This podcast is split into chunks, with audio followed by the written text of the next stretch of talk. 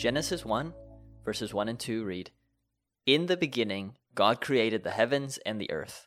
The earth was without form and void, and darkness was over the face of the deep. And the Spirit of God was hovering over the face of the waters. Hello, welcome back to Think This Way, the podcast of Faith Bible Church. My name is Bryce. I'm one of the pastor elders here. Today I have with me the flyer of jets, Justin Geyer, who does know how to fly a jet. You may not have known that about Justin, but he can fly a jet. How many people can fly a jet? Not that many. Well, uh, I don't know the number of people that can fly jets. There, it's there rare. Are, there are a number of pilots out there that can fly jets. That's for sure. But.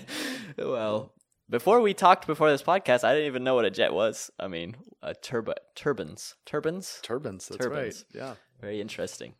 Well, that's not all that Justin knows because he also knows theologically what it means that the Holy Spirit is involved in creation. And that's what we're talking about today. We're continuing our quarterly focus on the Holy Spirit. Moving along, and our next quarterly focus, which will be a few months after this podcast comes out, is going to be on prayer. But right now, we're continuing on the Holy Spirit. We have been talking about really the works or roles of the Holy Spirit. And now we're talking about a very important but typically overlooked role of the Spirit, and that is the Spirit's role in creation. So, what I want to do on this podcast is I'm going to spend just a few minutes giving a basic rundown from the Old Testament of why we say the Spirit is connected to creation, because we usually think of the Father creating, or even the Word, the Logos, the Son being involved in creation and not the Spirit. But I want to show you very briefly from the Old Testament that we should think of the Spirit as involved in creation. And then I'm turning the whole thing over to Justin, and he is going to answer for us why it matters that we even think of think this way about the Holy Spirit and creation. So let me start with this rundown. The very first place that we see the Holy Spirit's role in creation is in verse 2 of the Bible. I read that at the introduction, Genesis 1 1 and 2, where we see God creating the heavens and the earth and the earth is formless, it's void. The Hebrew there is tohu and vohu, which rhyme together nicely. Tohu and vohu. So it was a world that was just waters everywhere, formless, void, darkness. It says darkness was over the face of the deep. And the only other thing we hear about before God gets into forming everything is that the Spirit of God was hovering over the face of the waters. Now, it doesn't tell us anything about what the Spirit was doing. And that's why sometimes we don't think of the Spirit's role in creation, because we're not told here in specifics what he was doing, but we are told he was there. And that's not for no reason. And I think we can make some inferences based on later passages. For example, here's the Holy Spirit, and the world that he's encountered right there in verse 2 is tohu and vohu. It's formless, it's void but it's not going to stay that way. And I do think that the author of Genesis 1 there, probably Moses, right? I do think that he wants us to see the spirit involved in the process that leads from the world before day one, really, being formless, void, chaos, dark, to what we get after day six, where it's all formed together, there's life, it's teeming with life maybe one support for this idea is actually in the one thing we're told about the Spirit it's that he's hovering over the waters. And that word for hovering is not used very much in the Old Testament, only one or two other times. When it's used in Deuteronomy 32:11, it is used of a bird. It says like an eagle that stirs up its nest that flutters over its young, spreading out its wings, catching them, bearing them on its pinions. So the idea in Deuteronomy 32 is a bird that is hovering over its young. Was that what Moses had in mind when he wrote that the Spirit was hovering over the face of the waters? Certainly not that the Spirit is a bird, because obviously that's not true. But even when Jesus was baptized and the Spirit descended on him, the Spirit descended in the form of a dove, by appearance, a dove, a bird. And possibly that's the idea. There you have the chaotic world, and the Spirit is just hovering in order to protect, in order to provide for this world. Now, nothing more is said in the creation narrative of the Spirit except Genesis 2 7 suggests that the Spirit's involved because that's when God on day six makes man. It says, Then the Lord God formed the man of dust from the ground and breathed into his nostrils the breath. The Hebrew there is neshima, not the typical word we use for spirit, like Holy Spirit, which is ruach, neshima, the breath of life, and the man became a living creature. That's a different word than we usually use for spirit, but it's important to note it is a synonym or a word that is overlapping with ruach, with spirit. Those are parallel, related concepts. And I do think we're supposed to see the Spirit's involvement in the breathing of life into mankind. And the New Testament sort of conveys that same idea when Jesus breathes on his disciples and says, Receive the Holy Spirit, because those are related concepts. Let me just give you very quickly two verses later in the Old Testament that confirm these ideas, because this is a little bit nebulous, maybe a little vague. But here's Psalm 104. The psalmist in verses 29 and 30 says to God, When you hide your face, they, meaning animals, are dismayed. When you take away their breath, they die and return to their dust. When you send forth your spirit, ruach. They are created. When you send forth your spirit, they are created, and you renew the face of the ground. So clearly, a connection between spirit and creation. This is not referring to the original creation, but actually the spirit's role ongoingly in preserving the life of creatures. One more verse, Job 33 4, Elihu says, The Spirit of God, the Ruach of God, has made me, and the breath, Neshima, of the Almighty gives me life. And so he puts Ruach and Neshima parallel to each other. They're related concepts. And he says, That Ruach made me, and that breath gives me life. So that's my little final conclusion. Just looking at those verses, it does seem the Spirit is involved in creation, especially uniquely in giving life, vivifying, giving life, and in perfecting or giving order. So there's tohu and vohu, and the Spirit perfects. It's the same idea of what he does in us spiritually, but we can see he's also involved in creation in those ways. All right, that's all I have to say about the Spirit creating. I want to turn this over now to you, Justin. And specifically, my question is we just went through those verses and drew out the fact that the Spirit's involved in creation, but why should anyone listening to this even care that this is so?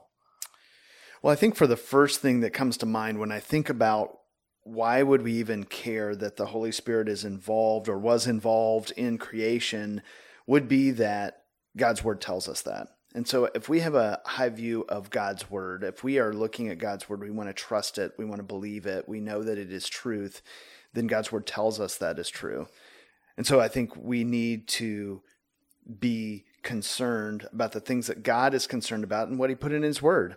And so I don't think that there's anything that we see in um, the creation account in Genesis 1 or anything else in God's word that he puts in there as throwaway or meaningless or pointless. I think everything that's in the canon that we read is uh, valuable and it has importance. I think number two, when we, if we're going to read God's word, we're going to believe what we see and, and hear in God's word, then we know that um, God is three in one, and um, we can have a tendency to, and we've talked about this in other podcasts, we'll talk about it more in this uh, idea that we have a tendency at times, and I say we, I just mean people in general, to overlook the Holy Spirit or to sometimes it seems nebulous. And so we're not sure what we are to do with the Holy Spirit. So we ignore him or we act like he doesn't exist or we just don't talk about him because it just seems a little bit odd. And so I think uh, here, when we see that God is talking about the Holy Spirit and we see in other areas the Holy Spirit, um, we, we see here um, the, the verse you talked about in Deuteronomy 32, where the Holy Spirit is is uh, like a, an eagle, you know, that's fluttering over there, spreading out its wings, um, bearing on its pinions. Um, we see similar uh, verbiage in Luke when uh, the angel of the Lord talks to Mary and says, I'm going to give you the Holy Spirit. And it's like he is protecting her in that same way. And, and so I think we can look at the Holy Spirit as part of creation. We see that here. And then we can infer how else that looks. What other job and role do we see the Holy Spirit working throughout the Old Testament and the New Testament and into today with our lives? So I think if we have a right view of the Holy Spirit and see that He is and was involved in creation and the creative work that God uh, d- did and continues to do here, uh, we'll also see that that plays a part in His role in the rest of life and the rest of how we live our lives and, and how we see Him work in our lives. It almost, as you're talking, makes me think of what we were talking about before this podcast, even where I was just observing, you know, you, Justin, among us elders, are particularly gifted, and maybe it's because you're a pilot. Maybe it's just because the Spirit gave you skill, like Aholiab with the tabernacle and Bezalel. But you're particularly gifted in in understanding how things work. Your dad was a mechanic, so you like to know how something works, and even giving things order, making them function. And I think that carries over in the local church. Your interest in how the church works as well. Sure, right. I feel like in some ways that's a pretty good analogy of what we're talking about with the spirit in creation. He's perfecting things, he organizes them, and then we as creatures, you especially, more than much more than me. My wife will attest, much more than me, but you especially reflect that well in in perfecting and beautifying things, giving them life. Well, I think it, it can be hard for us to see the Holy Spirit not see what he's doing and assume that maybe he's not doing something or not even the assumption it's that we don't think about it you know? And i think that um, he is he's very involved. I'm sitting here like you can't see me but i'm moving my hands. Like he is he very is, involved. he he's weaving that. things. He's doing these things here.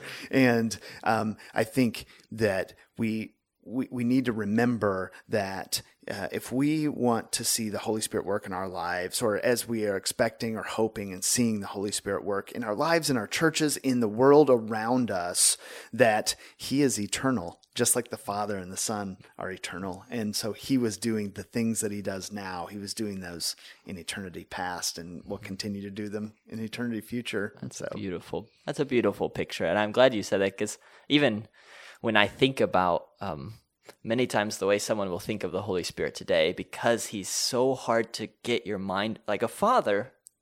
Right. We know a father, you know, and a son, we know a son. You know, we have analogies. Right. The spirit, like wind. You can't see it. Yeah. You can't see wind, you know. And so I think that's part of why it's been very easy for abuses in the name of the Holy Spirit to take place. If sure. someone thinks of the Spirit today, you might think of walking in a church and people are jumping in the baptismal and running down the aisle and yelling and speaking words you don't understand. I think it's helpful for us to pull back and say, what does the Spirit do? He's a he's God, and what does he do even in creation? Because you were just out in Colorado, is that yes, right? Yeah. yeah. So you're just right. out in Colorado living my wife's dream, you know, in a very nice place that your boss had there. And um, and so you look at the landscape and there's order, there's an ecosystem, there's symmetry, there's some chaos, you know, because of the fall, but there's just beauty.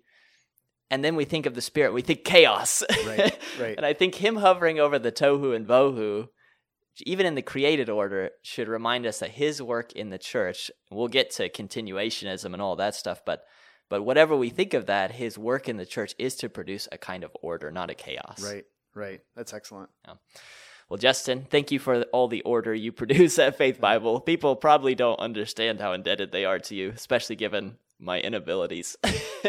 so we are grateful that you are being an example of the Holy Spirit here in producing order over the tohu and bohu that would be here otherwise.